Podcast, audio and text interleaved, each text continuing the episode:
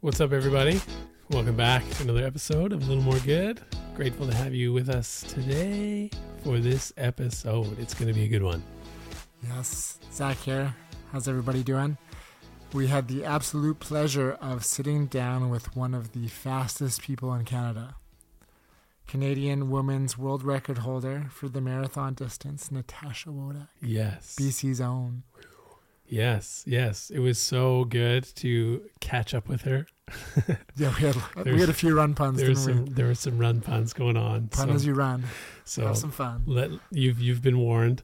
Uh, but no, a, an amazing an amazing athlete, wonderful wonderful human being. Um, it was so good to catch up with her and just to share have her share some of her story about like her why for running, um, some of the some of the ways she has challenged what seems to be you know like the impossible of like breaking records as she is aging in terms of the athletic uh, kind of normative zone uh, for for runners.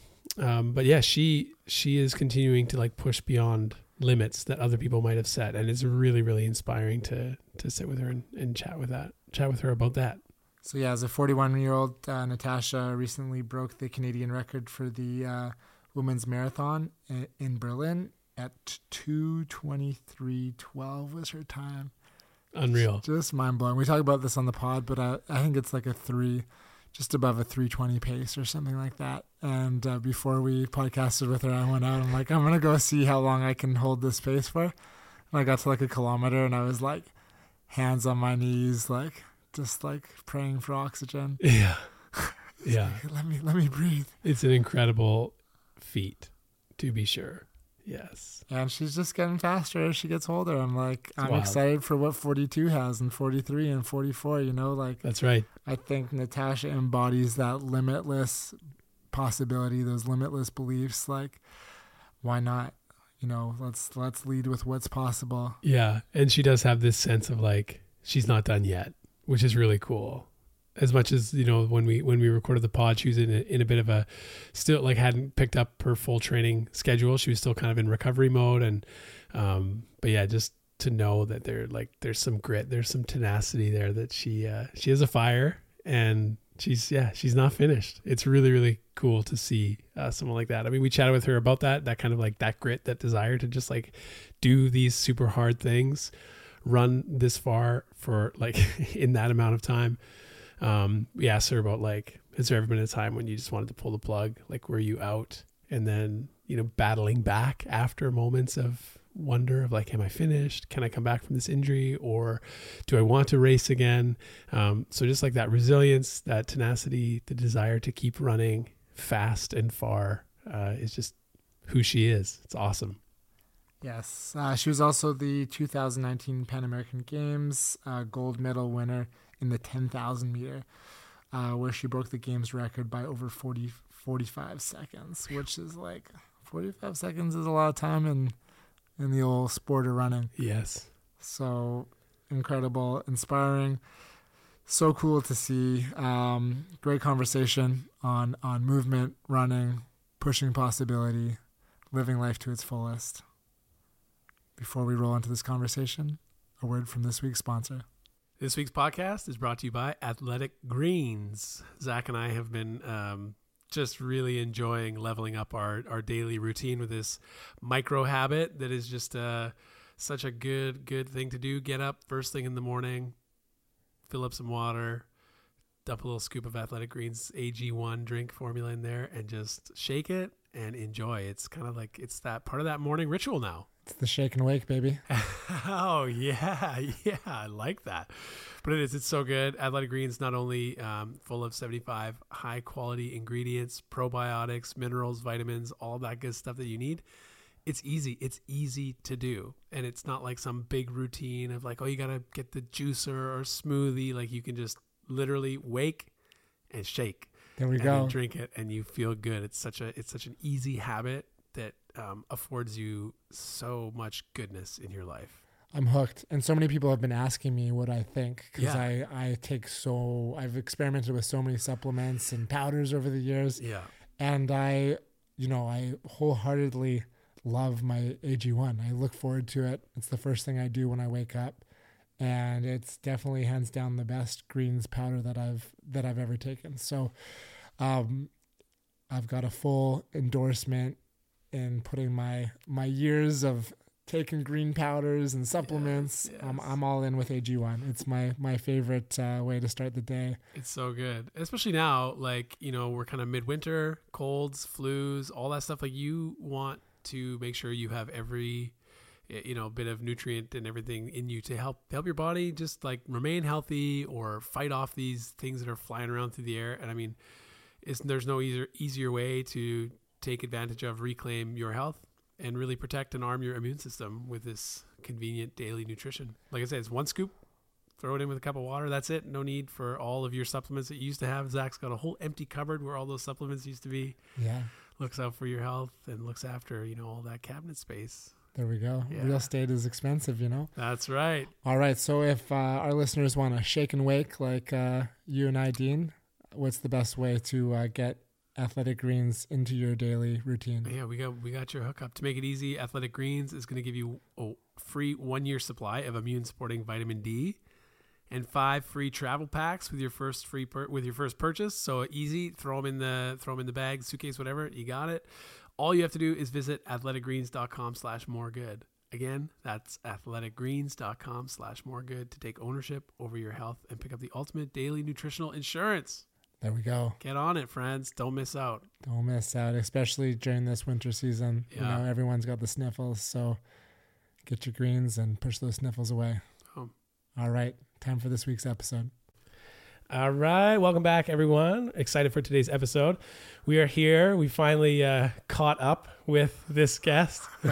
There's always bad puns that come out too. You're sitting with two dads, No, so there's a lot. Of, there's a lot of dad jokes. yeah, sorry. So apologize in advance. No, we're very excited to be sitting here with Natasha Wodak, uh, fastest Canadian marathoner woman in our country. Uh, It's so cool. Just recently, um, and of course, beyond that, just like uh, a radiant person.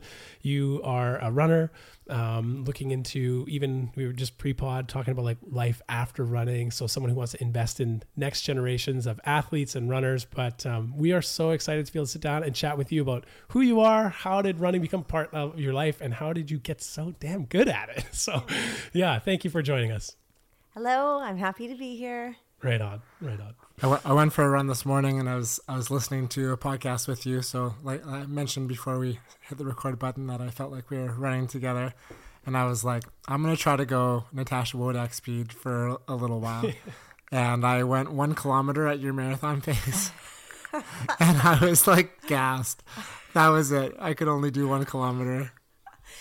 Well, honestly, right now I am still recovering. It's been seven weeks, and I can barely run one kilometer at that pace, and I ran 42.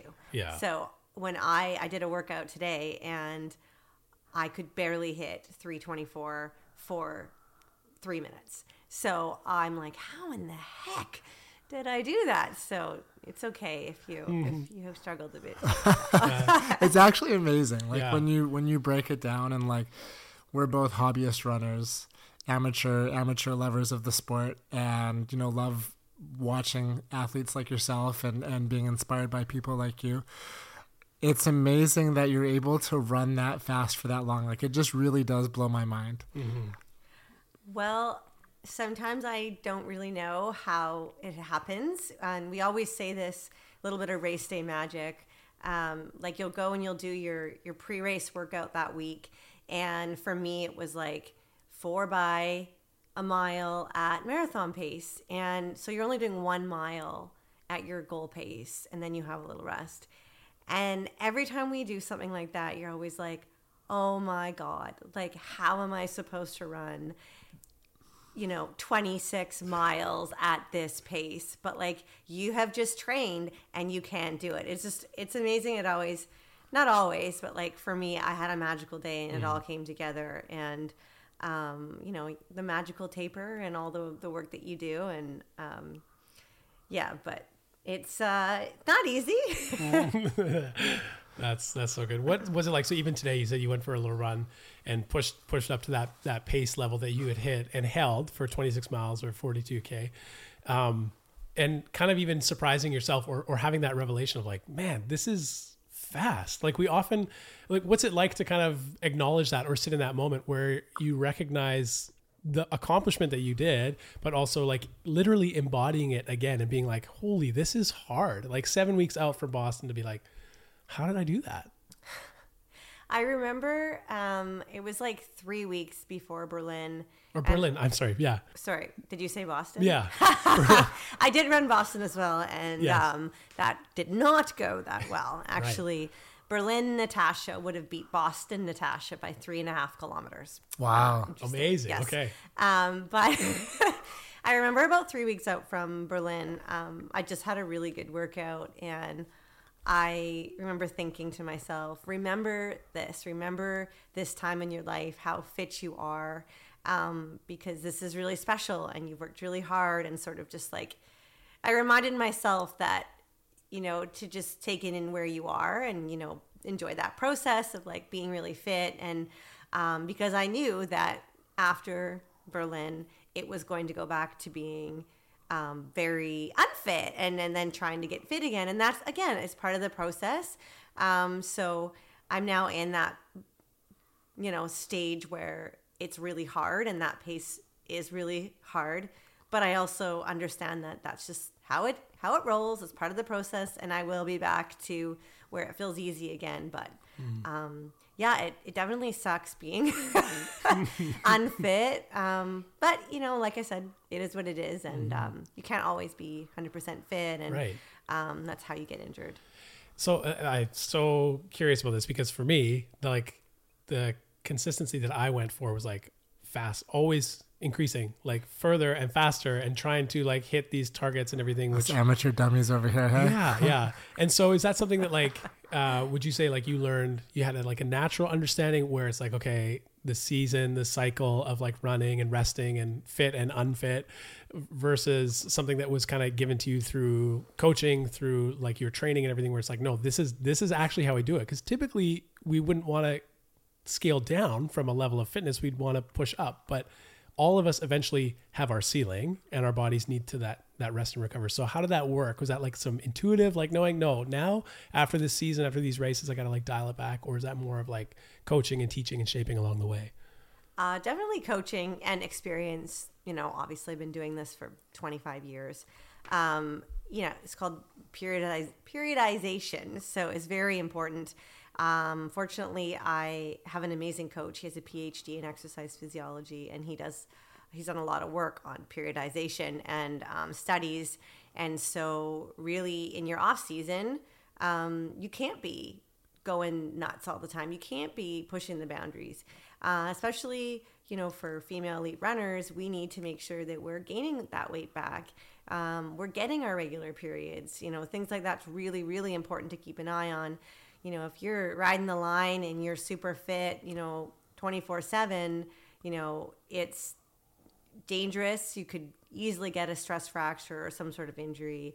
Um, you're likely to lose your period um, if you're if you're at that really lean stage all the time. And um, honestly, it's just like not fun to be like always like 100% like riding the line and working like so hard and it just you need a mental break as well where you can just relax and like go on vacation and eat chocolate Yeah. and drink margaritas and do all the things that you want to do right um, for me that's very very important to my success and my happiness is um, having that time where i can just relax and not run and not compete and So if we take things things back to when you were young, Natasha, when did you realize that you were you, that you excelled at running?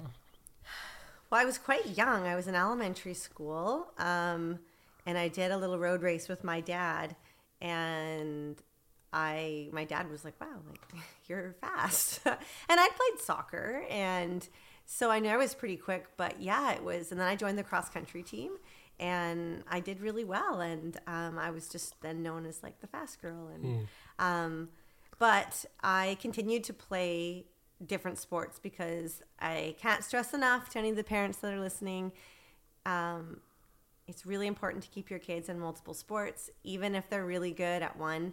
Um, you need to keep them in in, a, in lots of different things. Let them play the different sports, have fun on the team sports. Don't get so serious too young because they're very likely to burn out. So, I'm very fortunate that I had amazing parents that encouraged me to play soccer and play basketball and not just run because running is what I was best at. And I had great coaches as well that encouraged me to play other sports because sometimes you'll get a coach that's like, no, it's like five days a week. And if you're not here, you're on the bench. And I did actually have a coach, a basketball coach that um, was saying I would be benched if I missed a couple of practices. And my mom like came in and was like, look, she has soccer, she has cross country, like not acceptable. Yeah. So you cannot bench her because she's going to soccer practice one day instead of basketball practice. So thanks mom for, you know, standing up for me and, and telling that coach how it is. Yeah. Like, um, but yeah, I played all the sports. I played metro soccer up into grade 12. And then I was fortunate to get a um, scholarship to the University of Arkansas at Little Rock.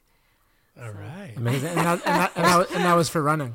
Yeah, I, I got a track and field cross country scholarship. Yeah. That's, that's a place that's al- also sometimes known as Arkansas Uh, yeah. by some. By some. Oh, weird. They half of them couldn't point out where Vancouver is on the map if you held a gun to their head. Like Right. they just have no idea. Different, a different world, right? A Totally, different, yeah, totally, no yeah. doubt. And that was like a Div 1 school for track and field. Yes. So were you at that point? Were you doing like 800 or or 10k or what was kind of your specialty back then? Yeah, it was like 1500, 3000. And this is before um, we got rid of the flat 3000. Like this was in the last stages of when you could run a 3000, not a 3000 steeplechase. Right. So that was probably my main event there. Okay. Yeah. So that would be what would that be considered now? Like a medium distance? Middle distance. Middle Yeah, distance. middle distance.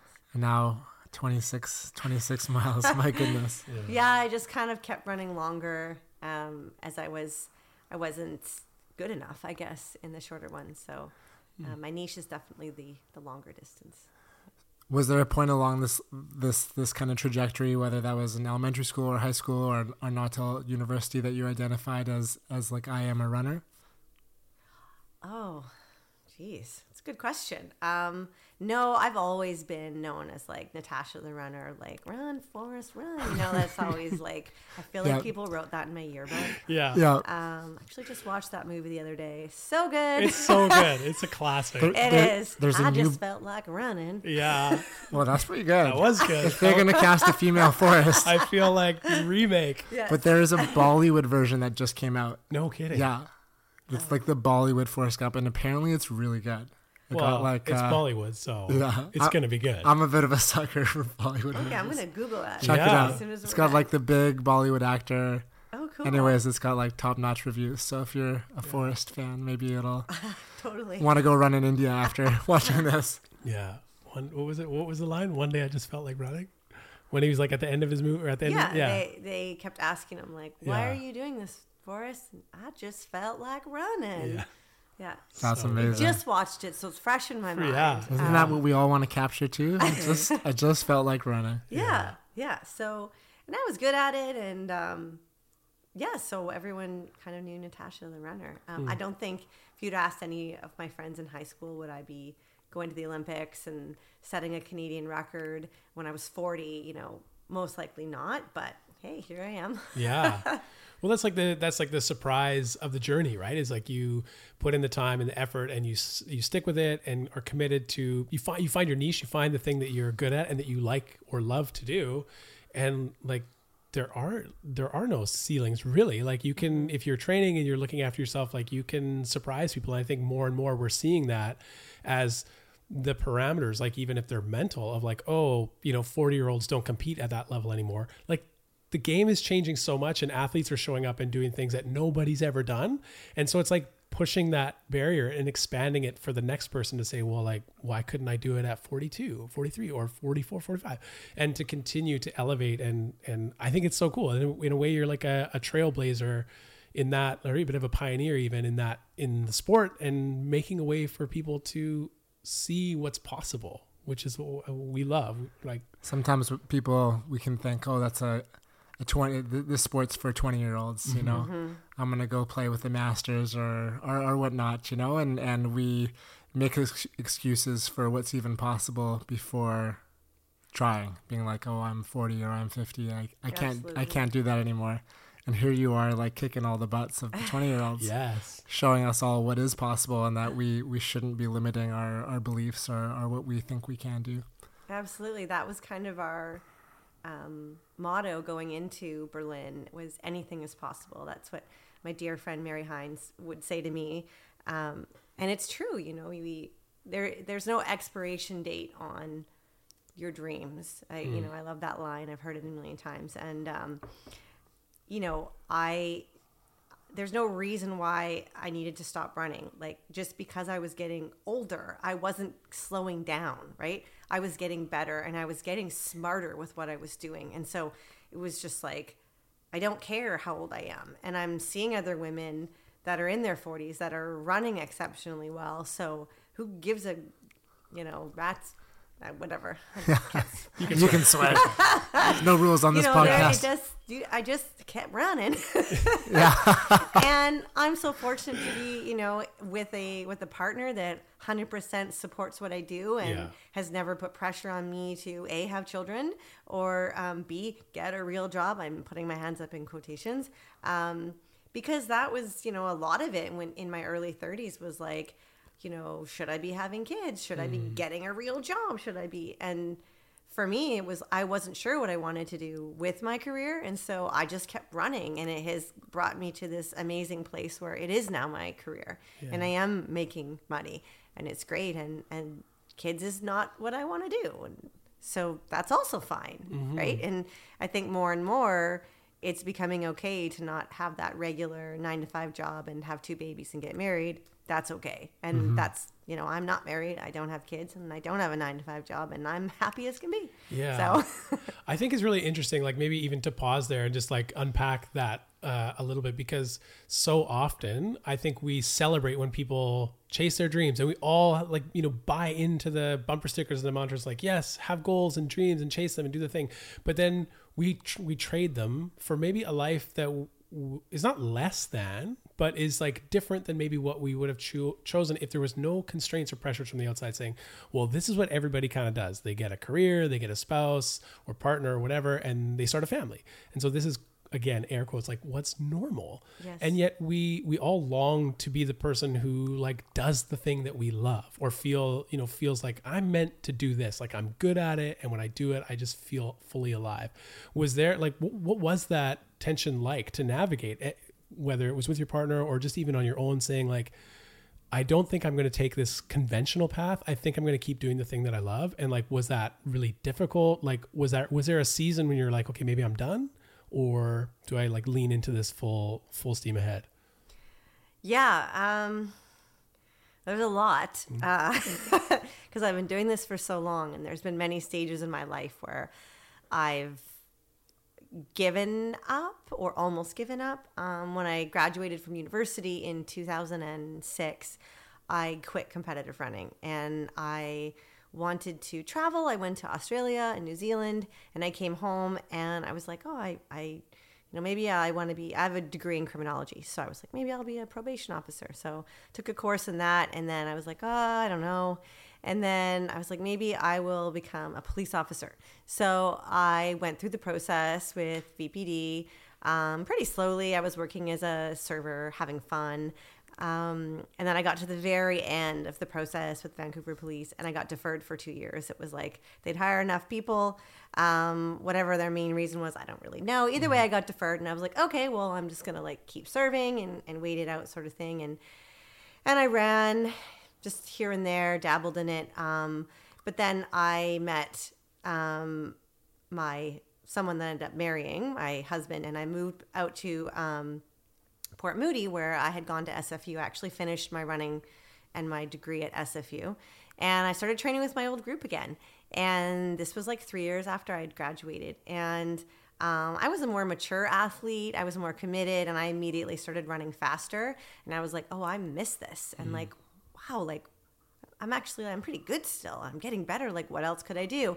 And so I don't know if it was like me getting better at running and wanting to see what I could do or the fact that like I couldn't figure out what else I wanted to do with my life like because the policing my husband was actually a police officer and so I was like okay I don't want to do that anymore and then it was like well now what do I want to what do I want to do? And I didn't really know. So I was just like, I'll just keep running until I figure it out. And then, um, yeah. And then in 2013, uh, early, very early 2013, um, my husband and I uh, got separated and ultimately divorced. And that was very, a very, very difficult time for me because I was obviously very sad and I didn't quite know where I was going in my life. Mm. And so I threw myself into running and it was sort of like either this is going to work. It basically it needs to work because I like had nothing else and um, that was really tough and it was a tough year and I I ended up running, you know, the Canadian record in the 8K that year, which was like, okay, I am good at this.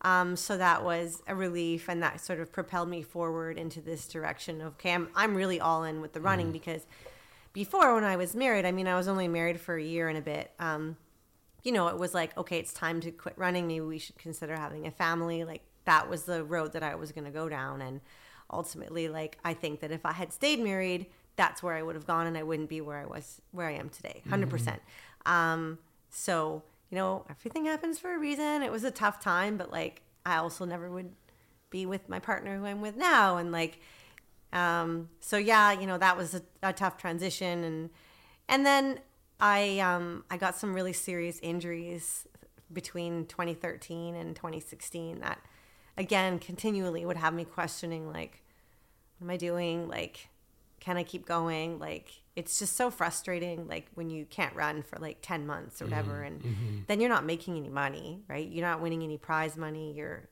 you know, I'm in my mid 30s. I'm scraping by as a server. Oh, it was, t- it was like, what are you doing? But I knew somewhere deep down inside, like I knew I could make it in this sport, and um, you know, I did. You know, like not everyone gets to be successful and follow their dreams and see them come true, but like, you know, and it's cheesy and it's corny, but like it does happen. Mm-hmm, and so mm-hmm. to all those young struggling people out there, like it, you, you stick with it. It's freaking tough, man. I was, I had some really dark days, and like, but it's it's been so worth it. And the struggles, you know, have made me who I am today, and um, make me so much more grateful for where I am and mm. what I went through. So yeah, that's incredible. Yeah.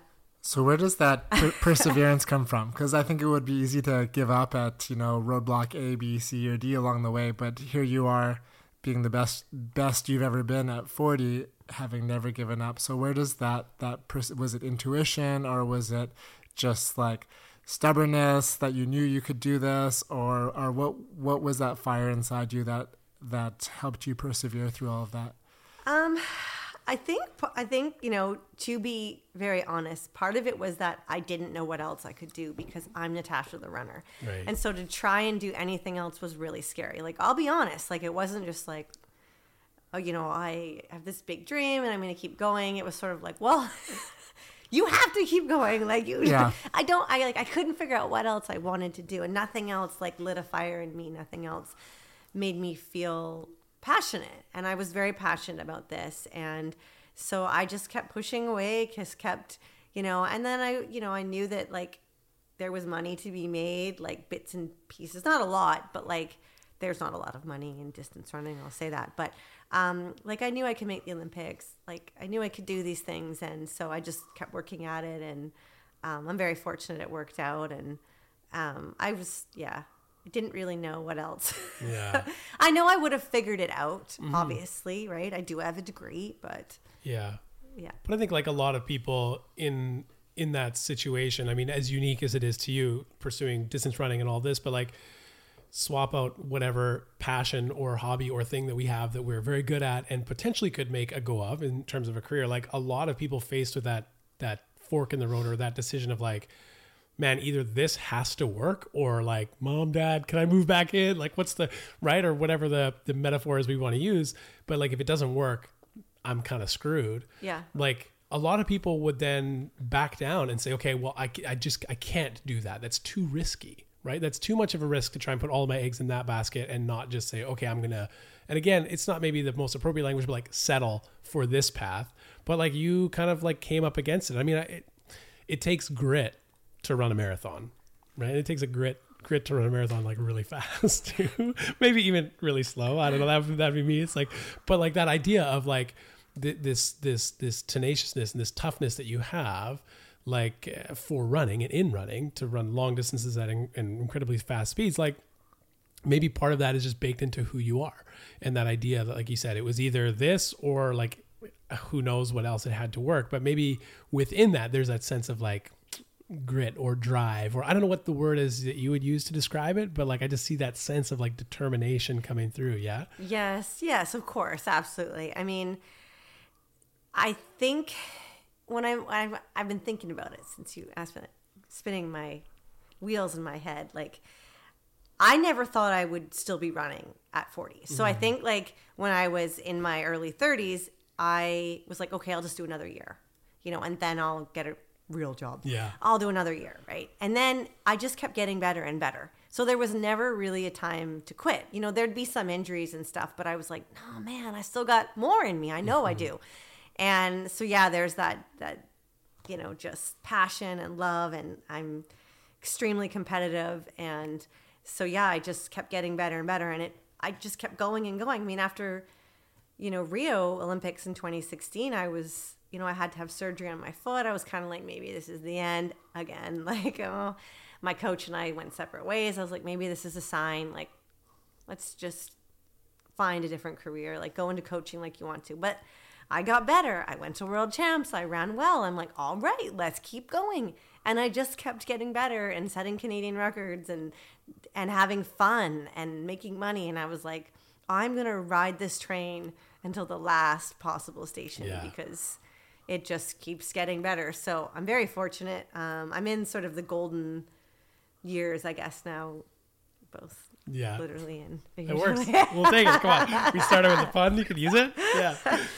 So yeah it. and now i you know now i know what i want to do. Like Mm-hmm. it's not like i'm doing this because i don't have another option. I know if i quit tomorrow i'd be all in on coaching. I could start my own coaching business which i wouldn't have been able to do 10 years ago because now i have a name for myself Right. and people will want you know that means a lot in this world you know i can pick up a lot of clients i can i'll be fine so Yeah, you've paid you've paid your dues or whatever. Oh, yes. eh, right. And it, people people respect that and they see that and it carries a weight of like, okay, this person not only a like knows what they're doing, but it like has stuck it out and is successful in more than just you know holding these records, but in terms of having a career. And when you're looking, you're up and coming. Like those are the kind of people you want to seek out to say, okay, tell me everything you know. How did how did you do this? Because this is like I want to I want to follow your path, which is super cool. I'd be really interested to know. Um, you know, you've talked about injuries. Zach and I have both experienced injury. I think every runner at some point, if you are like getting out there frequently and regularly and trying to increase pace and distance, you're gonna you're gonna have something. Um, how how did you deal with it, cope with it, or maybe in addition to that question is like, what are some things you learned about yourself in those times when you couldn't get out and run? Because it's often the thing that grounds us and centers us, brings us life. What what did what did those moments of not being able to run teach you about yourself, about life? Oh, geez. Another good question, you guys. yeah, you know what? Injuries are a part of the sport. So I think the sooner you accept that, the better. Um, and so to know that when you get injured, like it's not the end of the world, you will be back. I always say a setback is a setup for a comeback. So Oh, I like that. That's a good one. It's That's a true. good one. it is true. I've been through enough injuries to know I always come back stronger. So it's, you know, the initial diagnosis of an injury is always pretty crushing. Um, you cry, there's tears, there's frustration. You know, you don't want to be on the bike or in the pool. You want to be out running with your friends. Which is one thing I miss the most is running with my friends when I'm injured. Um, which is why I really like that spin class I was telling you guys about. Yes. um, you know, trying to find ways to cross train that are fun is also um, um, a tip I would give people. So, um, meeting up with friends to do, you know, like a Lagree class or whatever it may be, like a, you know, a, a group Pilates class, a group strength class, like doing all these things and meeting with friends is a great way to get through it. And that brings me to, you know, um, it's a time to work on your weaknesses. So, why are you injured? Usually because you weren't you were overdoing it or you weren't doing enough strength training or you weren't, you know, doing all those things. So, taking the time to, you know, see your physio, see your RMT, like do all the things you need to do to get healthy and be back out there, you know, uh, sit down with your coach and talk about like you know sometimes there's no reason. Like it's always like well what happened? I must have done something wrong. Well no sometimes you've just you're you know we're not meant to run as much as we do when you run a marathon. It's just like my partner is an orthopedic surgeon. I'm very fortunate. So he's you know my own personal sports med doctor. And i will always ask him like why does this hurt? Why is this happening to me? And he goes because you run too much bottom line that's it. There's no big answer that I, it's just you run too much. And i love that it comes from him because he's you know like he's a sports med doctor. Yeah. and so um, when you accept that, it makes you feel less like guilty, like you did something wrong. So going back to the original part, injuries are a part of the sport. Mm-hmm. You're gonna get an injury.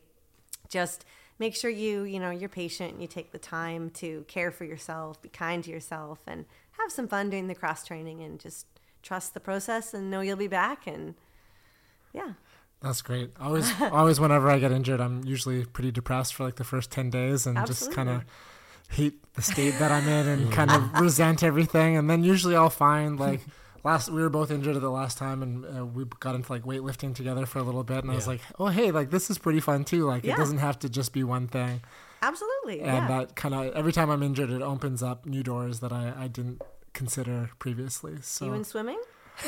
I mean, I like treading water in the ocean Yeah. but I'm just not like if you're like get to get to that lighthouse over there, I'd be the last one there. I don't know. I don't know how fast you can tread water for in a forward Just, motion. just go with the tide. yeah, I'll get there eventually. yeah, Pool noodle. Yeah. Yeah. The, the yeah. pool noodle. I'm the pool noodle. We'll get you some floaties, Zach. I'll take it. I'll take it. Um, as, as a fan of running, I love, I love. I'm that guy on Twitter when there's a big race, like checking to see, like you know, were were records broken or the the people that I follow, how did they do? Um, can you kind of imagine this is the movie about you? Can you kind of walk us through the Berlin Marathon from like the night before to like you know lacing up your shoes, getting your gear ready, like the the morning of to like the start line all the way through, like just so that we can kind of be there with give you. us give us like the campfire story version, you know? Okay, okay, all right, everybody. Yeah. Ga- gather around. Gather, Gather around. around. Okay, okay. Tell you the So- tale of the time. okay, so I arrived in Berlin a week before the race, um, and I went on my own. So I was there for four days before um, my partner got there, and I moved to the race hotel. So I was in this like Airbnb, which was really nice, but um, it was it was raining a lot and it was cold. And I was like super jet lagged and I just couldn't kick it. And I woke up on like the third night or the fourth night, completely drenched in sweat, like, the, you know, like all the way through like the sheets. Like, sorry, no, too much information, but it happens to everybody, It right? does. With a pounding headache. And I was like, I got COVID on the oh, flight. no. I was like, I thought for sure, right? Like it was like three days after four days after, and it was like a big flight. Yeah. And so I, that was my biggest fear is that I was going to get COVID on the flight because I hadn't had COVID yet. And so, anyways, then the next day I was just like super stressed and I didn't feel great. I had a headache all day. And I was talking to my coach, and he's like, You can't worry about it. If you get sick, we'll deal with it, but you're not sick right now. So I was like, okay. And I, I was like eating all or swallowing all the Cold-FX. I was like, okay, it's like I never take supplements, but I'm like, I'm taking the Cold-FX. Yeah. Like, um, so anyways, I did not get sick. I was just jet lagged. I was dehydrated. I was stressed. So when my partner arrived like three days before the race and I moved into the race hotel, I was like a little bit better. Okay. Uh, I still wasn't sleeping well, and this brings me to the night before the race. So, um, two nights before the race, I woke up at three. I had gone to bed at like ten, but I had woken up every hour, and it was and I couldn't fall back asleep. So I essentially had like maybe four or five hours of sleep, and that day I was like a zombie, and I was so stressed, and I was like.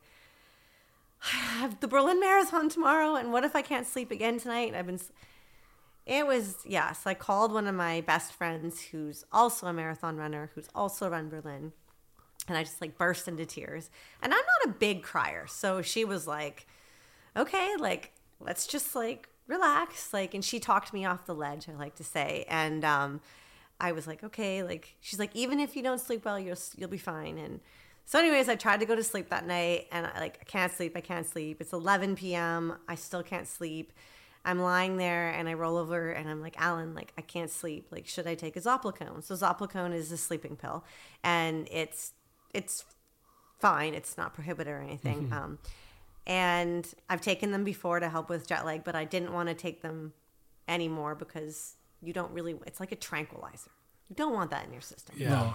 So Alan's like, he's silent, and I'm like, Alan, and he's like, I'm thinking. And it's like another solid minute goes by. and I'm like, Alan, and he's like, I'm thinking. So he was sitting there trying to decide the benefit of taking it versus not taking it. And so he actually like Googled the half life and everything. And he goes, finally goes, you can take half. So I took half, which knocked me out for like five hours. And I woke up the next morning and I was like, oh, I'm good to go. Amazing. and so yeah i was like i was just so like anxious about what it, you know not sleeping sleeping with a sleeping pill anyways i woke up that morning and i knew like i'm good to go like and it was just such a relief because my training had gone so well all summer. And i had this like this feeling like it was going to be my day. And mm-hmm. it's it's so you're just waiting for the shoe to drop almost. Like it was too good to be true. I was like if everything goes my way today i know i can run the canadian record. And that's a really scary thing right to be like that confident because every time i'm that confident i usually shit the bed somehow so i was like just trying not to say it out loud and just be like because you want to be confident but you don't want to be cocky Right. so i'm just yeah so i was lucky i had a pacer that i knew and he was like all in to take me to the finish line.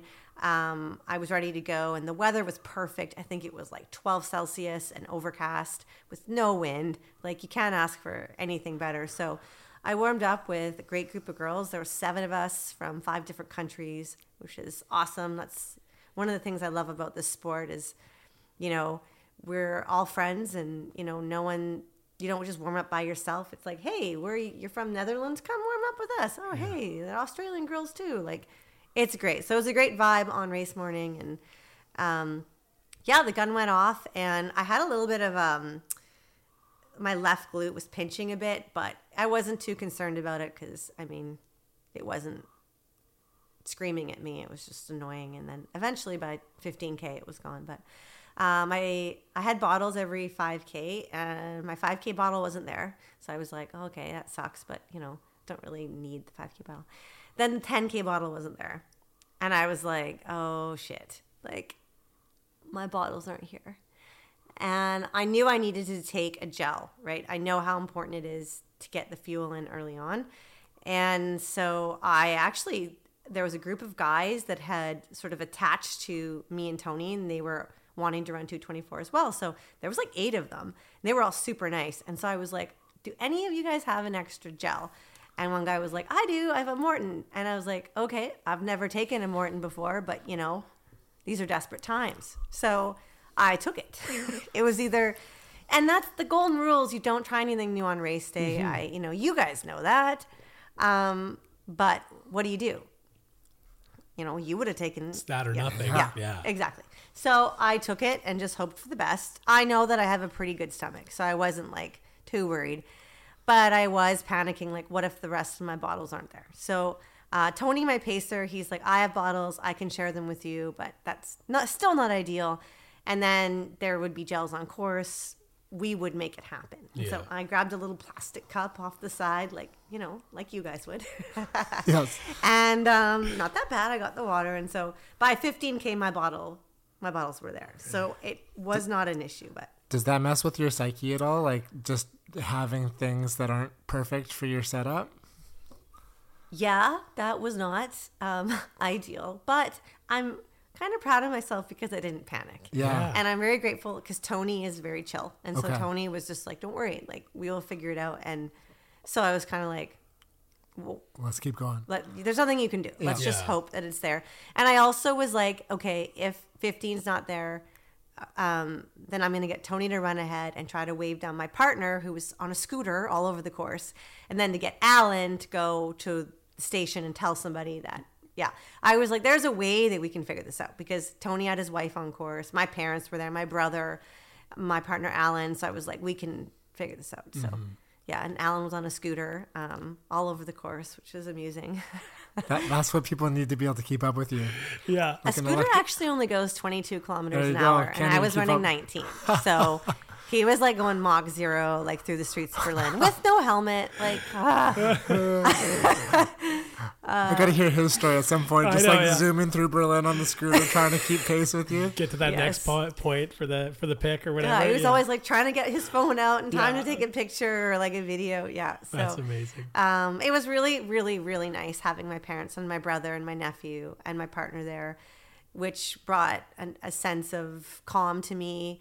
Um, I was looking for them all over the course, like where are they? And like, um, so that was really nice. It was very helpful. And every time I hit a timing mat, it was like a way to send a message to my friends and family and like people that were following me on Twitter and like on the app, like I'm okay. I've got this. So, um, you know, I just kept trying to get to each 5K mat and be like, I've got this. And there's a video when I passed Alan around 30K, and I'm saying to him, We've got this, we've got this. And I say the word we because, yes, I'm the one running out there, and I, it's my two feet, but like the team that got me there, my village of people, um, are absolutely amazing, and they were with me every step of the way. So when I refer to like we set the record, it's because I have such an amazing team that allowed me to to do this and I wouldn't be able to do it without like my coach and my physio and like Jim and Mary Hines that spent every Saturday morning biking with me all summer long and handing me my gels and my waters and like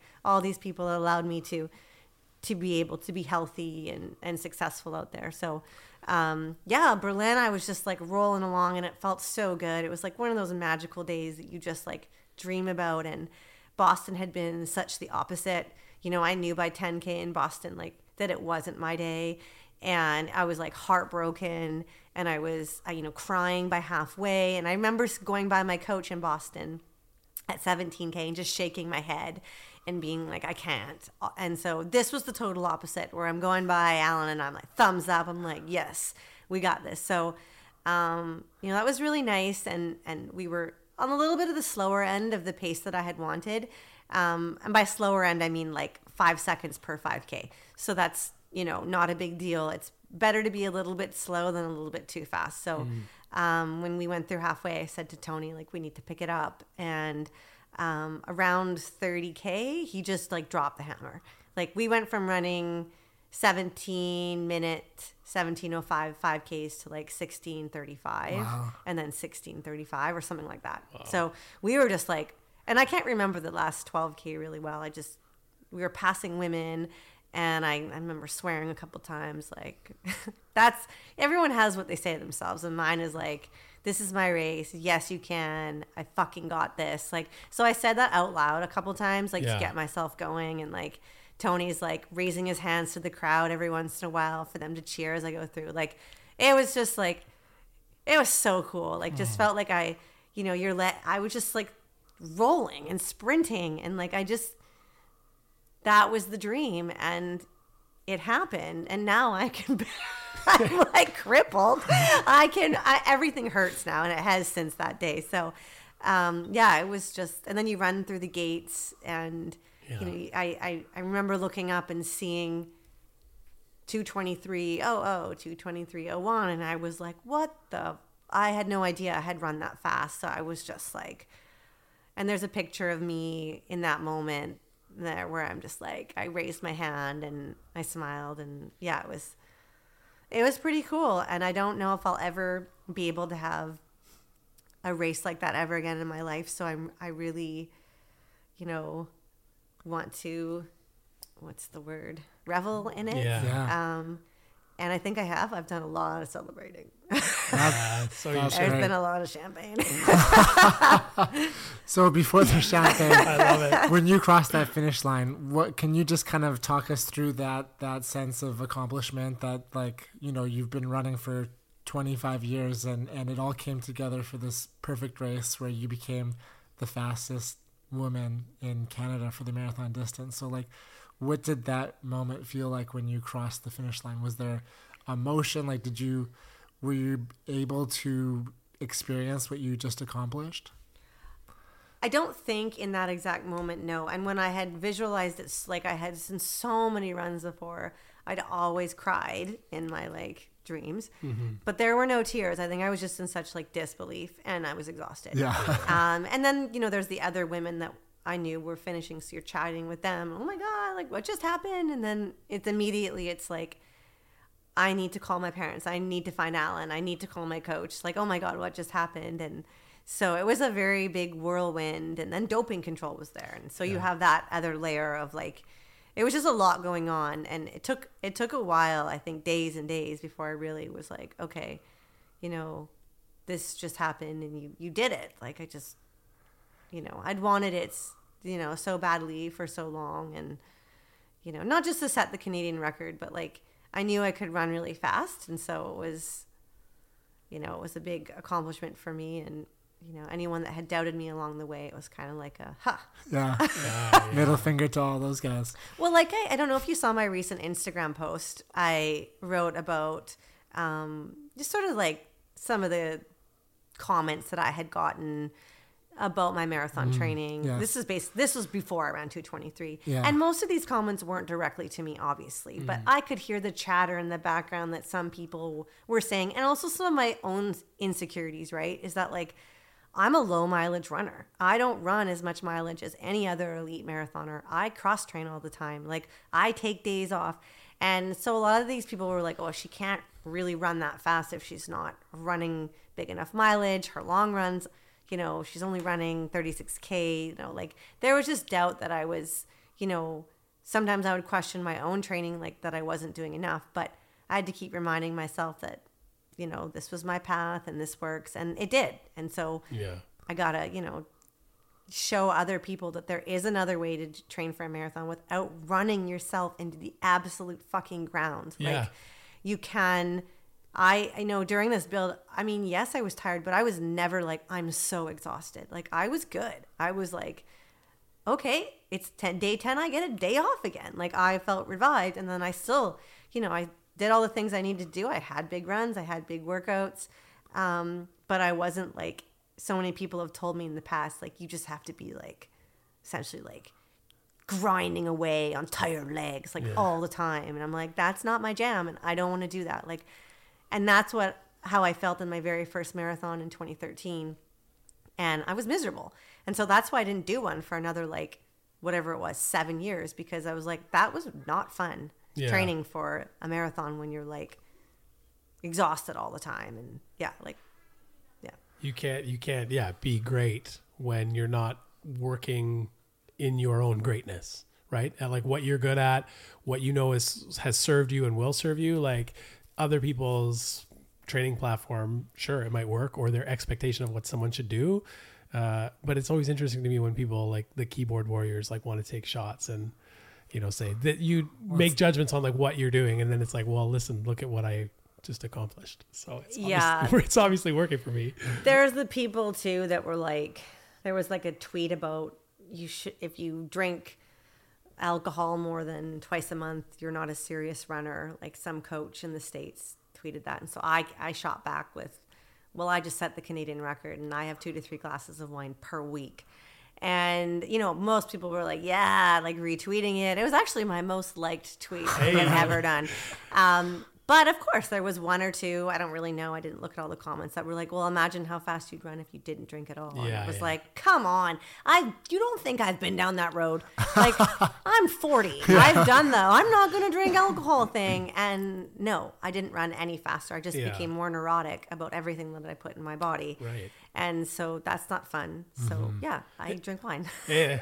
It's also interesting to me. I, I mean, this is a whole other bit of conversation, but I feel like for elite female athletes, there's probably a different level of engagement with people telling you or making observations or critiques about your training versus, you know, Tony, who you ran with as your pacer, like, or another elite level male athlete people would just celebrate and be like, bro, what did you do? Like, I want to do everything you did. And they wouldn't necessarily nitpick it in the same way. Of course, there's always going to be haters. But I feel like there's a level where when we see women at an elite level performing in athletic ways that are like astonishing, right? And truly remarkable, that people want to somehow like take it down or tear it down when there's celebration of like, wow, look at what's accomplished. Because it wasn't that long ago, sadly, that a female running in a marathon was like not allowed. Yeah. Which is ludicrous. I know. I feel like that was almost in my lifetime, wasn't it? In the early 80s? Well, yeah, I feel Was like it the uh, early 80s or yeah, late 60s, I think. where she she I'm entered butchering the dates. Yeah, Yeah, I the New York like- Marathon it was, I believe, I right? can, I can picture that yeah. the photo of of, yeah. of the woman. I think kinda, the first Olympic marathon was in the 80s. yeah, that's wild. Yeah. And I was born in 81. Yeah, that's pretty crazy to think. Yeah, I mean, I think too with women, you know, people are more likely to like comment on our weight or our appearance, which is annoying, but I'm I'm pretty good at like I got a tough skin. I can look past all that and Should be, should be a start line for all these trolls and see if they get Yeah, to uh, right. the finish line. Jo, uh, Joan Benoit, yes. 1984, first uh, female Olympian for the marathon. 1984. 1984. So it's I like got it right. That was the year that my coach, Lynn Kanuka, was third in the Olympics in the 3,000 meters. Oh, she wow. was my Amazing. former coach, yes. Okay. Um, and part of the reason why I'm still in this sport because she came in 2017 and basically rescued my soul, I like to say, and reignited my fire and my joy into the sport. And so I want to I want to give back to the sport and be like Lynn in the way, you know, when I'm done, I want to be like a Lynn. She was amazing. And That's amazing. That's- yeah, she's a wonderful woman and like was third in the LA Olympics. That was Yeah. LA, right? Uh, it was in LA. London. London. Okay, maybe she was in the 88. Oh no, I'm sorry. I'm forgive me. Yes, in Los Angeles. I'm right. You're right. You're I right. knew you're it. right. You're like, I was like, what? I feel like I've, I should know this about my co- oh, Yeah. my my old coach. She's Yeah. still kind of my coach. Like Trent is my coach now, but Lynn is still very much part of part of in the, team. picture. Yeah, she Yeah. retired from like high performance coaching about a year ago. Okay. Um, and so that was again, I had to find a new coach, and I'm very fortunate that I have Dr. Trent Stellingwerff, who's like, yeah. he's amazing, and yeah, so It was a really interesting way you phrased it, though. How she came in and kind of like what, what rescued your soul. What did ignited my soul. what did that What did that look like? I'm really curious because there's people who help. Well, she helped me find my path, or she helped me rediscover my passion. But like that's a unique way to say it. What did, What do you mean by that? Can you unpack it? Yeah, yeah. Um, before, you know, in 2016, um, in the lead up to the Olympic Games, I was just having a really tough time. Like, I was single again and just like, you know, mid 30s. And I, I had made the Olympics and I was just like really not in a good place in my life. And I wasn't enjoying the sport. I was just all over the place. And long story short is like, um, I came back from the Olympics. My coach at the time was also stressed with things, so he just decided to take time off coaching for a month. So I was like, okay. So I was like, coached myself for a month, injured myself, got a stress reaction, um, and that's when I met Alan, who's my partner now, and uh, he also was a game changer as well. Like he looked at my MRI and was like, you need surgery on your foot, blah blah blah blah blah. But I had just been grinding away for so long before that, and it hadn't been like I had sort of lost the joy in the sport because I'd just been going through injuries and just a tough time in my life. And so when I got settled with Alan and I had the surgery on my foot, it was like, can I make a comeback? Do I want to do this again with the level of anxiety I was feeling before?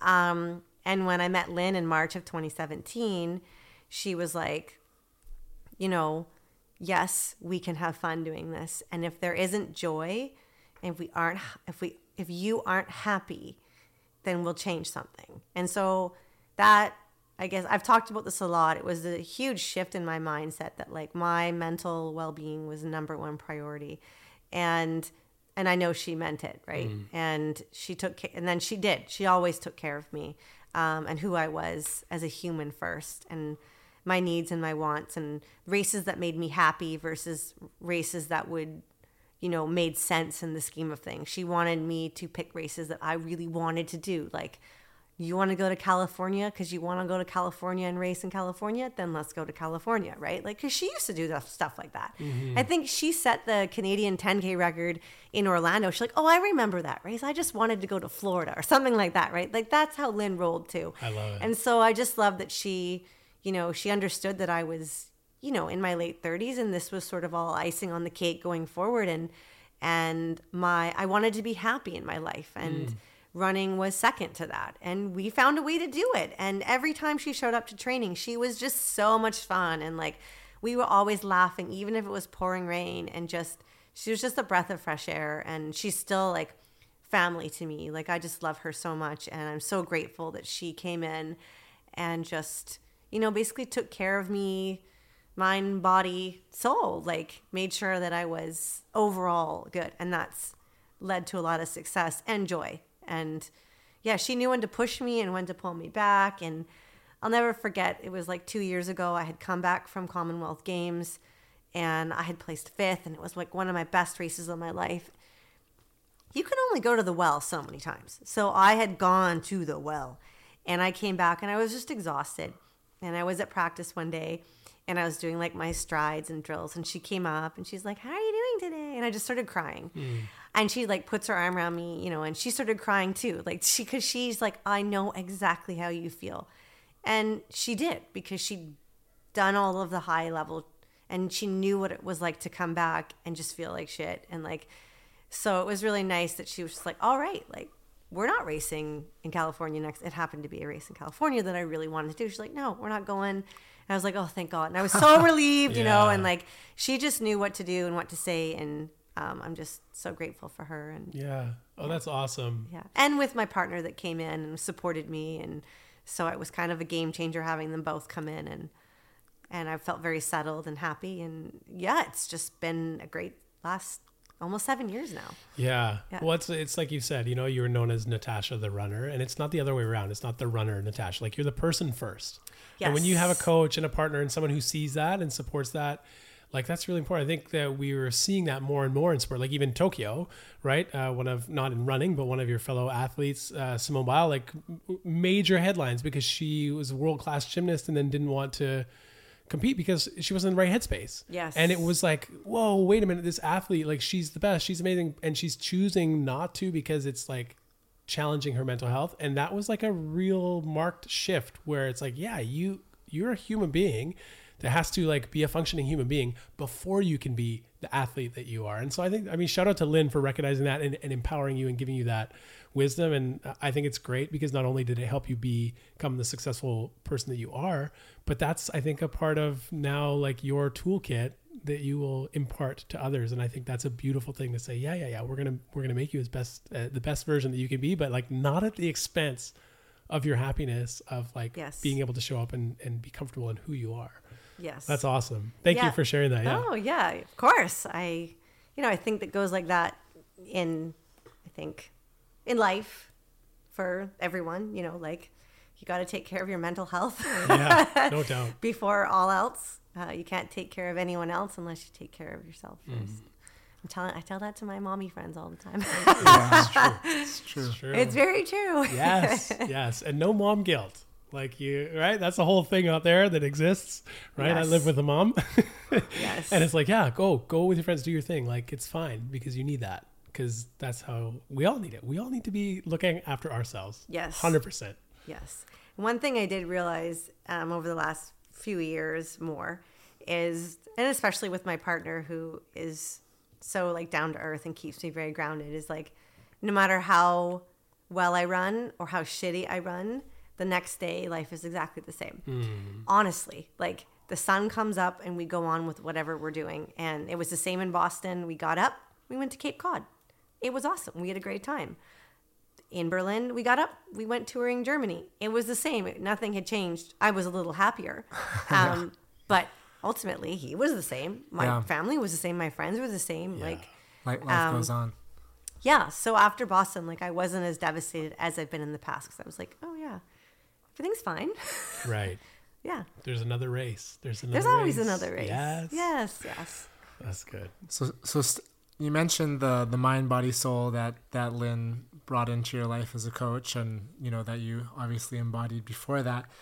But one thing that I find in running, um, like I do it a lot for my own mental health. It kind of gives me clarity and gives me creativity and gives me like space to think. Uh, when you're kind of going on these endurance runs, do you Um, can you kind of speak to the headspace or the mental side of endurance running, whether that's spiritual for you or whether that's you know just clearing or kind of what that that headspace is? Yes, running, I think for a lot of people is very therapeutic. Um, and I'd, I, I had done a podcast actually, I forget when it was, and they had asked me, has it set in yet that you, you know, like you set the Canadian record and you, you ran this time? And I was like, well, I haven't really been running. And so that's my time where I think. Mm. And so as I've gotten back into running and I've had that time where I'm running, where I think about running, and so many times where I used to go for these easy runs and I would visualize myself setting the Canadian record. And I would get so nervous and so choked up. Sometimes I almost would cry on these runs.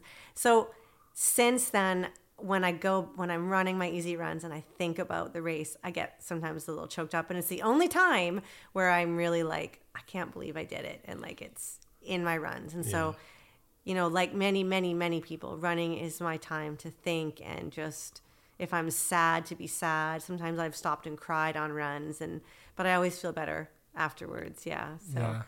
It's a great thing about running. Me too. yeah. yeah. Stop and cry. Stop and cry. Yeah, just on the, the dike here in Steveston. Yeah. just a beautiful sunset. Okay. There's that Zach guy running and crying again. Yeah. I've had people ask me if I was okay before. I'm fine. I'm fine. Yeah. Well, someone's like, "Are you injured?" Yeah. Like, I'm just having a moment. I know. Uh, I always yeah. see people. They they'll text me. They'll be like, "I saw you running." I'm like, "Okay, yeah, cool." They're like, "Why were you smiling? Like, why were you? You're up there like smiling so big?" And I'm like, "Oh yeah, I just like I'm. I love it. I believe it or not. Yeah, I really enjoy being out there. Yes. Yeah. And it is, you know, when you're healthy, it is. It's a privilege to be out there running totally. and being healthy. So I try to run again, as cheesy as it sounds, run with gratitude because mm-hmm. when you're injured, you know how much it sucks not to be able to run and to be able to live in this beautiful place that we live in. You know, you guys get to run on that dike all the time, which is one of my favorite places to run, but unfortunately, I live in North Vancouver. But I have my own beautiful places yes. to run. Yes. So yeah, and this weather's been nice too. So. I heard your list on another podcast of all your favorite places in Vancouver, and I was like, hey, she didn't mention Steveston. Yeah, Steveston is awesome, but it is like quite the trek. It's our yeah. own little corner, but it is flat. We love. We always yes. talk about this. You can run forty kilometers flat on a dike with no traffic. Here, yeah, which yes. is pretty cool. We have like a really killer little half marathon loop that basically starts right at Sanctuary Cafe here and run out the Dike Trail all the way down towards like where the airport is at Terra Nova, and then there's like a it's like a traffic calmed like kind of neighborhood cycling path. So it's okay. not like a cyclist cyclist path. It's just like is it pavement? Pavement. It's paved. Well, the, the, the, well, dike ha- is half half, half is, dike, yeah. and then half pavement. Yeah, they call it like no, crab apple. There's no uh, traffic lights the whole yeah. way, so you don't have to stop once. It's unreal. I'm gonna have to come out here. It's a good one. We'll, we'll, go running with you if you want. If you want All some right. slow pokes, you know, yeah, it has to be one of your your your fun days, your yeah. social days. Maybe like a zone, a zone two, yeah, or three. can you run five minute kilometers? Oh yeah, yeah, yeah. yeah. Oh, all right, we're good. Yeah. Okay, Sweet. great. You guys can take me on the loop. Let's great. do it. All right. yeah. We'll get Katie Katie McKenzie to come join us. See if she's. She, she, did say she wanted to run a, I think a half marathon. Okay, well this is uh, the, this is the, the loop. Yeah, there you she go. wants me to help her write a little run program. So cool. Well, it's nice and flat. Yeah, it's good. You end up at the cafe, so you can have a little like you know coffee, a little cinnamon bun treat after. What could be better? I mean, if you want, if you want to get a runner to do a, a run, just say brunch after. There you go. They'll be there. We got brunch. Yes. Uh, okay, so before we we park this run, um, for those listening, um, if they're you know finding it hard to run 1k or 2k or 5k and that seems impossible to them do you have any words of of of of wisdom to kind of get off the couch, lace up those shoes, and go? Like where where can where can those listening find their own start line? Yeah, I mean, know that you're not alone, and it's tough for everybody to start. And whenever I'm injured and I get back into running, um, it always hurts and it's uncomfortable, um, and that's normal. Um, so be kind to yourself and stick with it for three weeks, and start off with those walk runs. Um, I know they're going to feel easy and that's the point. So don't just go out and try to run 5k. Like literally start with like 1 minute jog, 2 minute walk for like 20 minutes and do that a couple times that week. That's it. You don't need to go out and try to run 20 minutes. You're going to kill yourself. So there's so many um, run walk programs available online. Um, I work for SportMed BC and we have run clinics and we have run programs online. Um, and so there's many ways to get out there um, and people that can help you. So um, definitely start with a run, walk, walk, run. There you go. So no pressure to even like run the whole time. Just No. take take Yeah. pause, walk, No. walk when you need to. Absolutely. run when you can. Yeah, it's going to be a slow if you if you're not a runner at all. It's a just know it it it's a slow process. You will get there, but you just need to be patient. I mean, everybody wants to run right now and lose weight right now and be fast right now, but like all things in life, you, know, you got to be patient. You got to work for it. I I had this conversation last night with my partner It was about money. Everybody wants to be rich now. It's like, come on. Yeah. Takes got to work time. for it, man. It's That's- the same with running. That's right. Life lessons Yes. from running, right? yes. So on that note, that's one one thing I'm curious about. If you can zoom out on your your 25 year career so far, uh, you know, there's still many chapters to be written. yeah. But in in summary, what would you say? Um, how has running been a teacher for you? Like, what are what are some of the big lessons that you've learned from running over this this period? Um, patience. Um, ultimately, like, never give up. You know, keep on it. As cheesy as that sounds, um, I feel like I have all the cheesy slogans for you guys. They're the best but, ones, though. You know. It's, Um, it's taught me to be incredibly tough and uh, gritty. Um, yeah, I don't know so much. I owe so much to running and Yeah. and I've met some of my, you know, my lifelong best friends, and I've got to travel the world. Like I just feel so fortunate to have got to do this, and yeah, so cool. Okay, last running question, and then we can do a few rapid fires and, and, and wrap it up. Um, what does it feel like when you're running that fast? Like when I watch these people like Yeah. yourself, it looks like you're flying. Like it looks like I've like watched myself running in video, and it doesn't look like what you guys look like when you run. Does it? Does it feel like you're like in a flow state? Does it feel like you're flying? Like what does it feel like to move your body that quickly? Mm-hmm. we're talking about Berlin, Yeah, not Boston. yeah, yeah. I mean, Boston was still very fast to my Boston standard. felt horrible, Yeah. and I did not feel like I was flying. Berlin, like when we picked it up at 30k, I remember between 30 and 35, I just yeah, I felt like we were just like flying, like we were just in the zone. Then it got hard, and around 38k, I was like. Tony, like, how much have we slowed? And he was like, that was like our fastest K. I was like, oh, okay.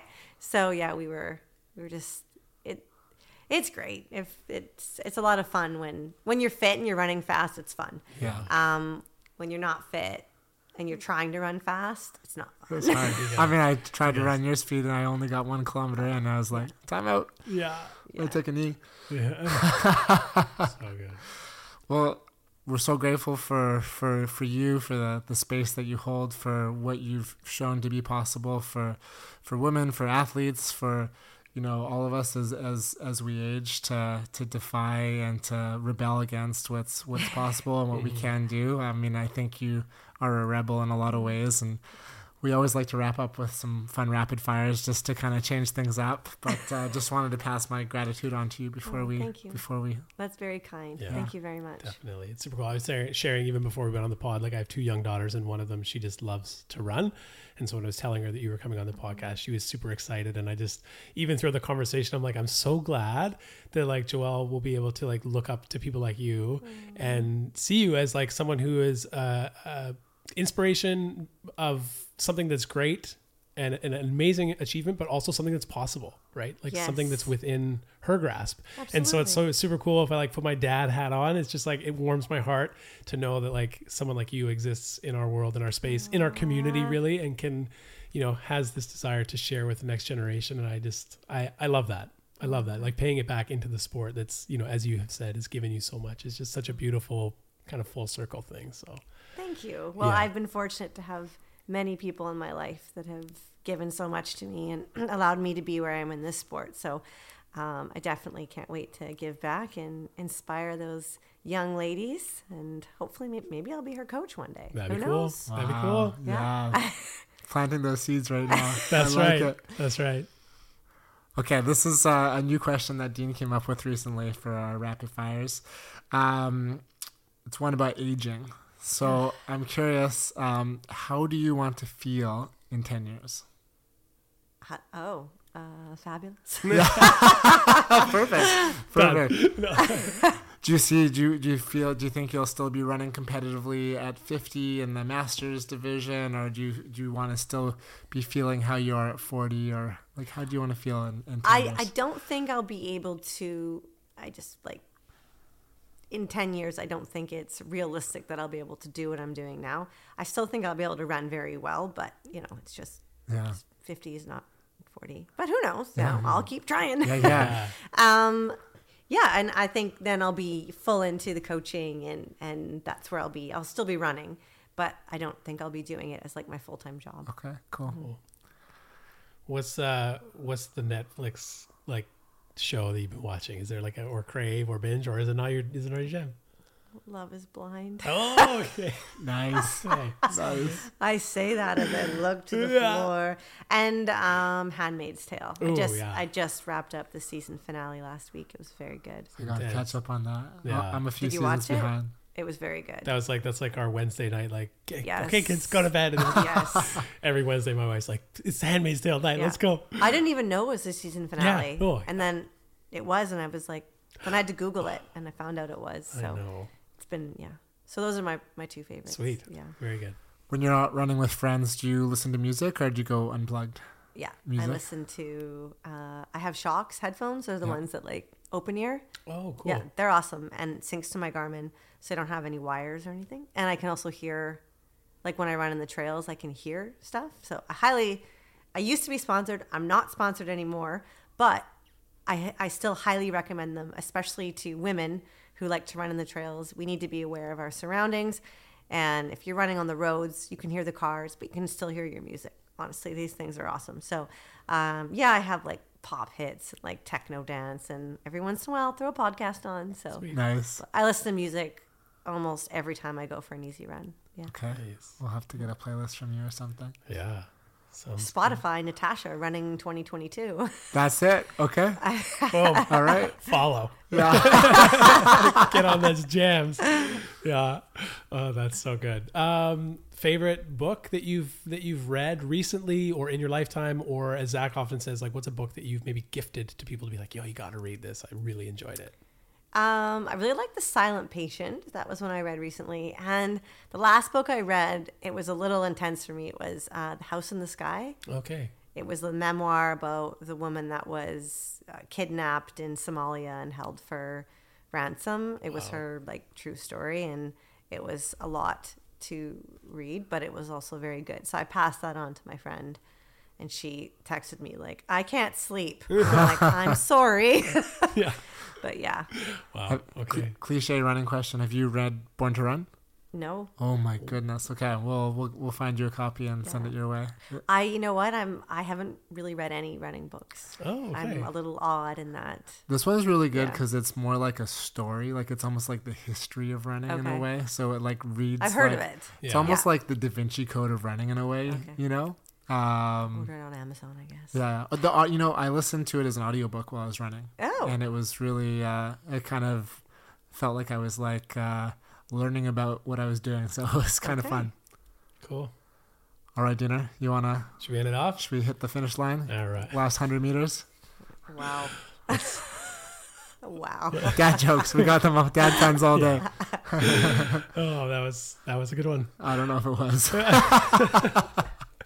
We like to end the podcast uh, with this question to all of our guests. Um, we called our podcast a little more good because that's what we want to see and do and like put out in the world. When we came up with the idea, we were on a run for doing a podcast, and uh, equally so for the title, kind of came out of runs. And Zach said, "Hey, what do you think about this?" As we were like rounding Garry Point Park, and I was like, "Man, that's." Beautiful, yes. Kind of encompasses the essence of everything we want to be. So we always always like to ask our guests, like, what does that phrase mean to you? A little more good. Oh, another big question. I should have known this one was coming. um, I think everyone needs to be a little more kind. I think a little kindness goes a long way. Um, And for me, something that I do that I think is a little more good is I volunteer once a week at a cat shelter, and I have for eight years. And it's a minimal commitment, but it's something that makes me feel really good. And it is me doing a little bit of good into the community and helping, you know, vulnerable animals. So I feel like everybody could benefit from doing some sort of volunteer work. I think it feels really good, especially if you're doing it for no other reason than to do a little more good in the community. Not because you need to get community hours, but to do a little more good. That's beautiful. Yeah, that's awesome. It's true. Sweet. I love it. I love it. Well, thank you so much for joining us today. Um, this was this was a great conversation. So much fun. We're just so uh, so grateful for you and your time. I enjoyed it. Thanks Awesome. for having me. Thanks, Natasha. There you have it.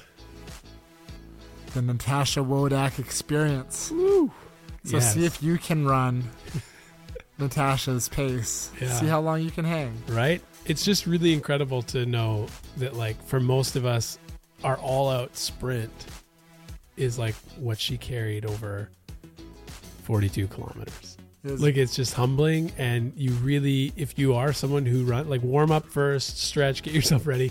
But if you try it, like, you just have this new level of appreciation and respect and admiration for just like the sheer athletic prowess of someone who can do that.